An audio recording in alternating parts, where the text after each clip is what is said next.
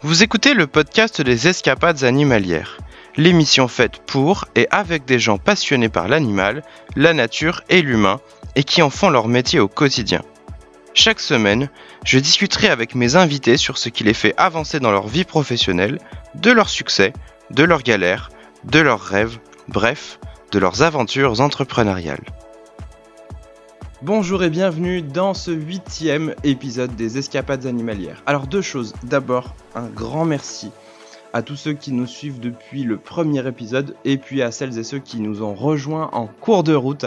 Bienvenue, je suis très heureux de pouvoir continuer l'aventure avec vous. Huitième épisode, euh, moi j'ai pris un plaisir énorme à faire ça avec les sept premiers invités et je vous promets que ça va être la même chose aujourd'hui on va se faire plaisir, on va découvrir des belles choses et surtout une belle personne. Et justement, aujourd'hui, je vais recevoir Juliette Jacot, avec qui on va parler, eh bien, on va parler de pas mal de choses. On va parler de passion du cheval, on va parler de passion de l'animation, mais on va surtout parler d'épanouissement personnel dans un projet collectif. C'est un sujet qui concerne beaucoup de personnes. Comment est-ce que je peux faire pour prendre ma place dans un projet alors que c'est un projet de groupe, un projet collectif? Avant de commencer, je voulais envoyer un grand merci à toutes celles et ceux qui nous ont envoyé soit des évaluations, soit des messages vocaux pour euh, m'encourager et pour, euh, pour me donner envie de continuer le podcast. Euh, comme je le disais lors du premier épisode et quelques fois ensuite, on est parti sur 12 émissions, 12, 12 épisodes. Et c'est vraiment vous qui allez décider si on continue ou pas c'est vous qui allez faire si on, doit continuer, si vous avez des sujets que vous avez envie d'aborder.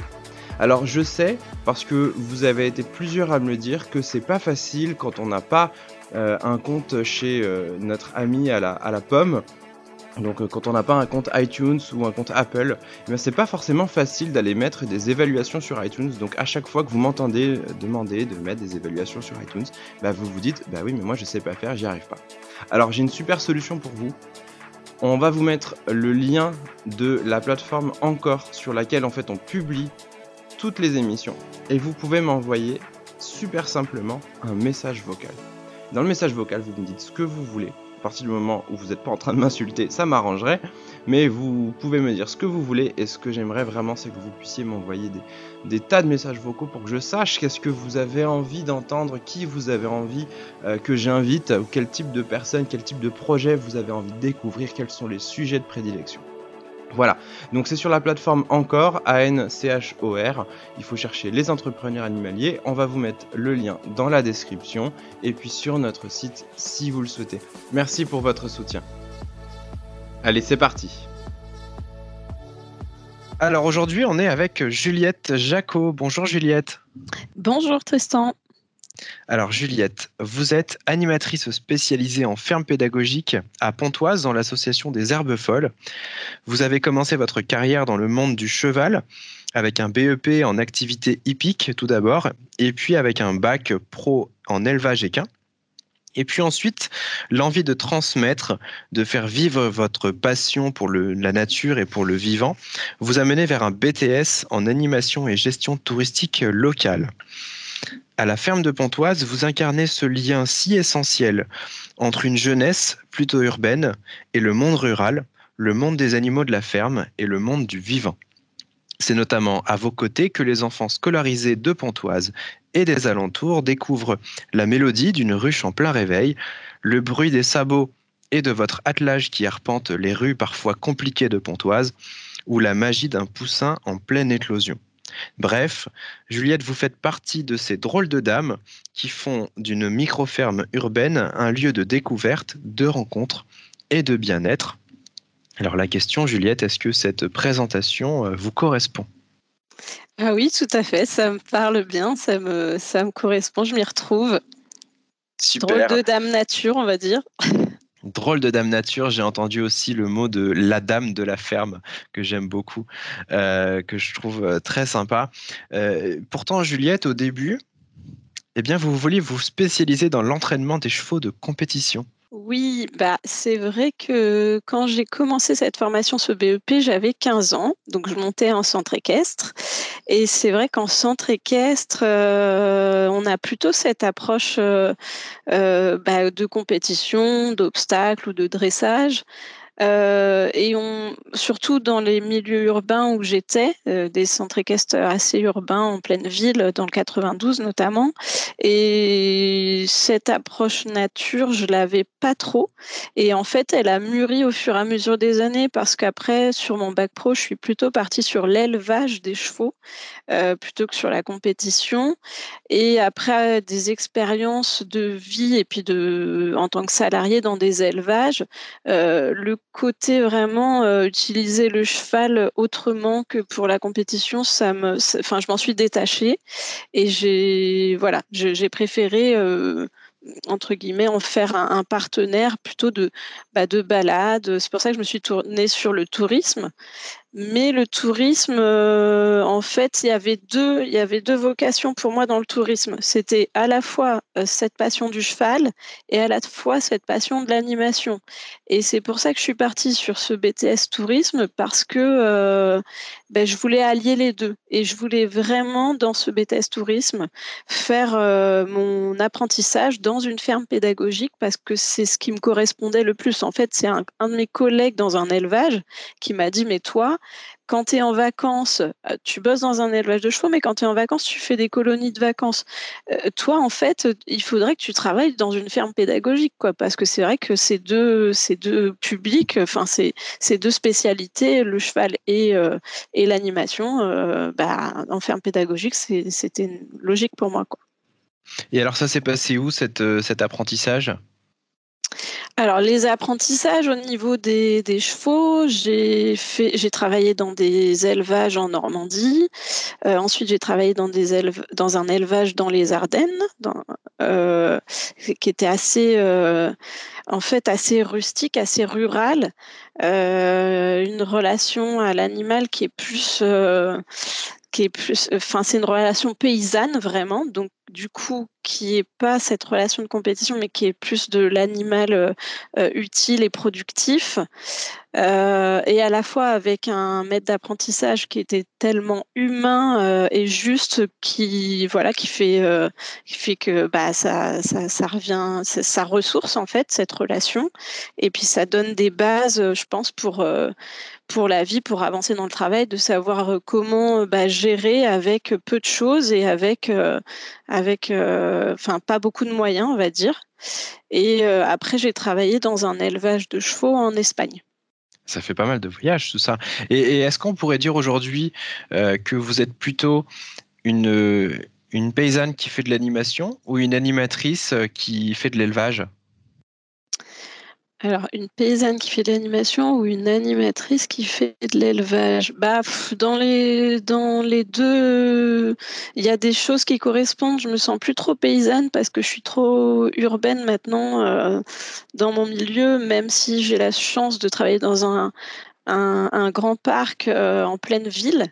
Euh, mais ce côté agricole, il n'est pas assez présent dans mon quotidien pour parler de, de paysanne en tout cas. Donc plutôt animatrice avec une grosse sensibilité pour la nature et les animaux. Mmh, tout à fait. Et, si vous deviez faire cette euh, différence entre la Juliette de 2013, je rappelle 2013, c'est l'année où vous êtes euh, arrivé dans la ferme pédagogique de Pontoise avec des bâtiments euh, tout neufs, avec une ferme qui n'avait encore jamais été exploitée, ferme pédagogique d'animation, et la Juliette de 2021. Quelles sont les principales différences? La plus grosse différence, je pense, c'est que bah, du coup, j'ai eu deux enfants. Et euh, ce côté animation euh, que j'avais professionnel avant, euh, j'ai pris beaucoup de recul et je suis plus, je suis plus à l'écoute, je suis beaucoup plus empathique, j'ai beaucoup plus de recul sur ma pratique d'animateur en sachant bah, quel quotidien peut, quel, peut être le quotidien d'un enfant et quelles peuvent être euh, leurs euh, leurs réactions et que c'est pas toujours, euh, voilà, il a pas, il a pas, il faut tourner le négatif pour essayer d'en prendre bah, le, positif et d'en prendre, voilà, l'expérience que l'enfant peut transmettre et essayer de comprendre en fait. Donc ouais, il y a une grande part d'empathie, je pense. C'est génial et c'est absolument quelque chose euh, qui, qui doit s'acquérir avec le temps, je pense, et quelque chose de, fondamental dans les métiers que vous faites. si on parle un petit peu des, enfants, vous m'avez raconté juste avant qu'on commence l'enregistrement de cette émission une, petite anecdote de quelque chose qui vous arrivait pas plus tard qu'hier. Je voulais vous laisser en parler. Donc hier, euh, à la ferme pédagogique de Pontoise, on a reçu euh, un groupe de jeunes étudiants qui euh, sont à l'école de la deuxième chance avec leur éducateur et ils nous avaient contactés il y a quelques semaines pour nous proposer de mettre de filmer un peu un métier qui leur plaît, c'est-à-dire le métier d'animateur en ferme pédagogique et de voilà d'essayer par un petit film de trois minutes de le valoriser, de le présenter à un concours.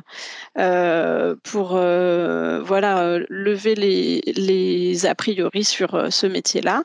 Et donc hier, ils sont venus filmer certaines scènes de notre quotidien et le midi, pendant qu'on mangeait, euh, il y a une brebis qui a mis bas. Donc, elle a mis bas d'un premier agneau qu'un un des étudiants a découvert. Il nous a appelés. Et du coup, on est tous venus. Et, euh, et devant nous, elle a euh, mis bas de son deuxième et troisième agneau. Déjà, c'est assez exceptionnel d'avoir trois agneaux sur une seule naissance. Et en plus, bah, devant ce groupe d'étudiants, ça avait tellement de sens pour nous de pouvoir partager parce que ça fait vraiment partie de notre quotidien. Mais c'est vrai que les naissances, on les voit pas forcément en direct comme ça. Et, euh, et voilà, ça fait partie de notre métier. Et c'était chouette qu'elle le fasse vraiment à ce moment-là devant ces étudiants-là. Et ça leur a donné plein de plein de bonnes, bonnes choses, ça va leur faire des souvenirs euh, inoubliables, des trucs qui vont rester euh, tout le temps, quoi. On parle souvent de, de l'impact des images, des émotions et du vécu. Je pense qu'effectivement, on a beaucoup plus euh, tendance à protéger la nature, à protéger le vivant quand on, quand on y est attaché, que quand on a simplement des messages aseptisés, des, des vidéos qu'on y voit. Là, effectivement, ça peut avoir un impact toute leur vie. je suis complètement d'accord. Du coup, ils ont baptisé la première Agnelle. Euh, c'est eux qui ont choisi leur prénom. Ils ont choisi Salomé. Et euh, Salomé, en hébreu, ça veut dire paix. Eh ben, on va rester sur une énergie euh, positive. On va passer à la deuxième partie de notre émission.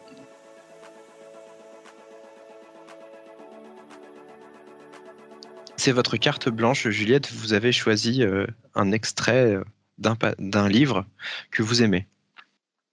Alors, j'ai choisi un extrait d'un livre de Céline Alvarez qui s'appelle Les lois naturelles de l'enfant. Donc, euh, le titre du, du paragraphe, ça s'appelle Renouer avec la nature. Reconnecter les enfants à la richesse du monde réel, c'est également leur permettre de se reconnecter à la nature. Ils passent tant de temps enfermés entre quatre murs séparés d'une nature abondante, les yeux fixés sur un écran, qu'ils sont aujourd'hui capables d'identifier plus d'un million, d'un millier de logos d'entreprises, mais moins de dix plantes originaires de leur région. Reconnectons nos enfants avec une nature à laquelle ils appartiennent et sans laquelle leur survie serait impossible. Il est aujourd'hui indispensable que le jeune être humain puisse grandir en comprenant sensoriellement et intuitivement les grandes lois de notre planète pour que, une fois adulte, il sache vivre en utilisant ses ressources naturelles de manière respectueuse et durable. Donc j'ai choisi cet extrait parce que ça fait aussi partie de l'évolution de, enfin, de mon évolution professionnelle et aussi personnelle.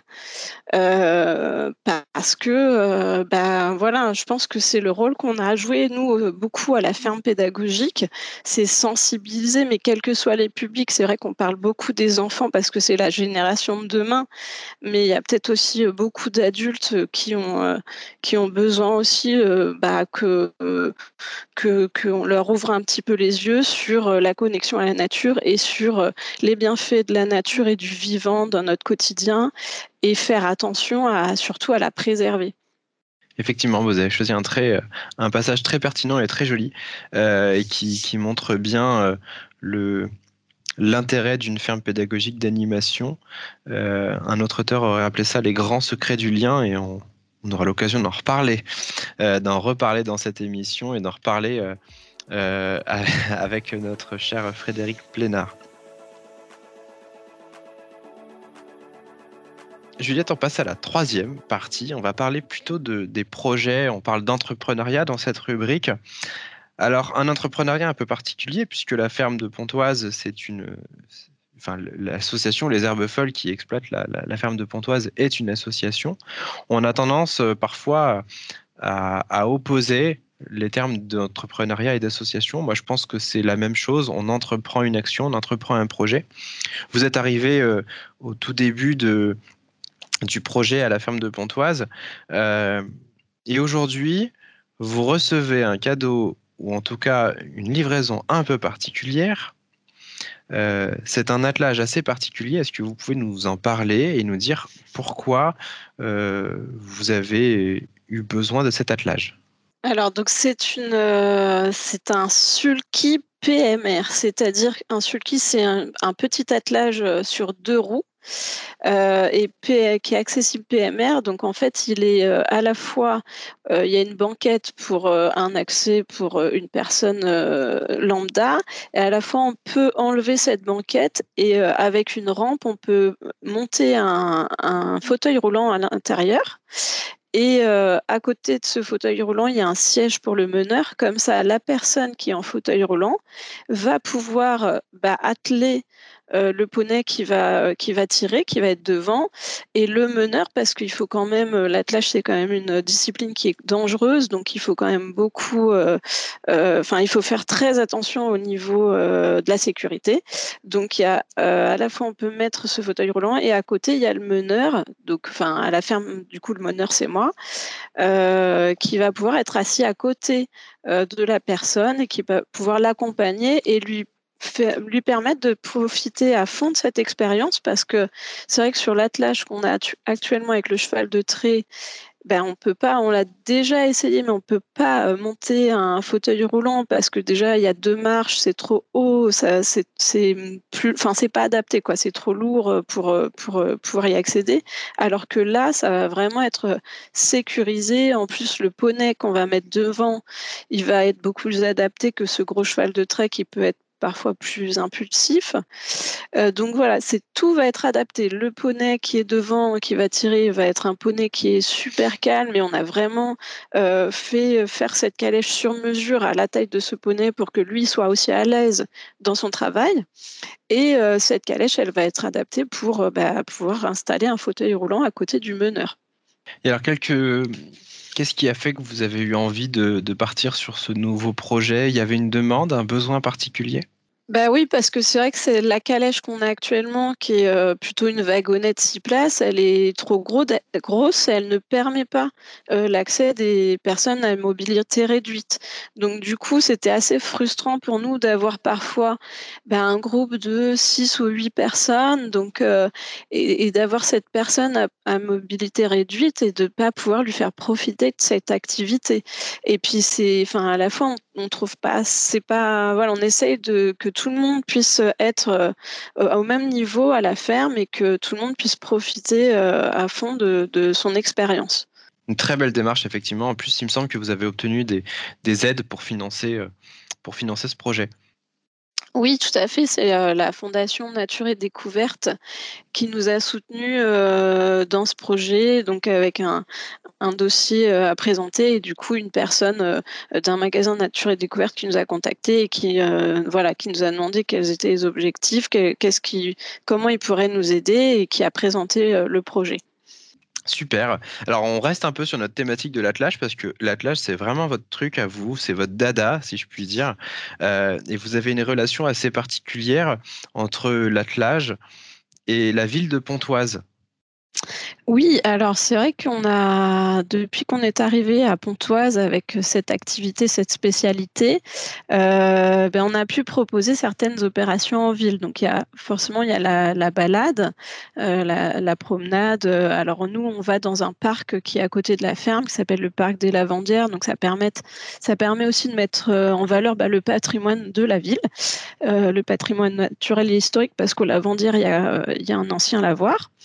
Euh, on a fait des opérations de ramassage des sapins, euh, donc euh, dans notre quartier, hein, et les gens étaient assez fiers de sortir au moment, de sortir de chez eux au moment où la calèche passait pour nous tendre leur sapin, pour qu'on puisse aller le déposer dans les bennes de, ramassage au centre technique municipal. Donc c'est une action à la fois écologique et sociale, hein, le fait de pouvoir utiliser l'attelage pour le ramassage de sapins. Euh, on a fait aussi des opérations de ramassage des petites poubelles euh, autour de la gare. Euh, et, voilà, et on avait eu un projet là, euh, du coup, qui euh, bah, était un peu reporté à cause, à cause du Covid et puis pour une raison d'organisation, mais on voulait faire une balade historique aussi dans la ville, parce que Pontoise, bah, un grand patrimoine historique, on n'est pas loin de l'église, des quais de l'Oise, donc voilà, on, est, on avait un petit projet avec l'Office de tourisme de faire une balade historique en calèche et de faire profiter quelques personnes en attelage euh, pour, euh, pour voilà, se laisser compter euh, Pontoise. Pontoise, terre très fertile et très, très, très plaisante quand même quand on a un projet de ce genre et vraiment c'est quelque chose que j'insiste sur lequel j'insiste régulièrement pour les personnes qui nous écoutent. Il euh, faut sortir un peu des sentiers battus. Une ferme pédagogique peut faire beaucoup de choses euh, et peut mener plein de projets différents. Vous pouvez tous avoir une identité complètement différente et c'est vrai que l'attelage fait partie de l'identité euh, de, de, la ferme de Pontoise. En tout cas, elle est reconnue, reconnue pour ça. Alors on va parler d'autres choses on parle d'intrapreneuriat. L'intrapreneuriat, c'est une thématique très importante parce que entreprendre c'est bien, entreprendre à plusieurs c'est pas mal aussi. Et une fois qu'on a lancé un projet, eh bien on peut aussi intraprendre, c'est-à-dire mener des projets dans le projet. Et vous, Juliette, c'est un peu votre spécialité parce que des projets dans le projet, vous en faites pas mal. Vous avez fait vous avez monté un projet d'apiculture il y a quelque temps. Oui, alors euh, c'est vrai que l'apiculture, ça m'a toujours euh, attirée. Euh, au départ, j'ai commencé en, bah, en, assistant des apiculteurs et je, au bout d'un moment, je me suis dit, bah, pour vraiment se mettre dans le bain et se rendre compte de bah, toutes les voilà tout, toutes les, les, les, tâches qui sont importantes, euh, bah, il faut que je prenne une ruche. Donc j'ai commencé à prendre une ruche au début du projet, ça devait être euh, en 2014.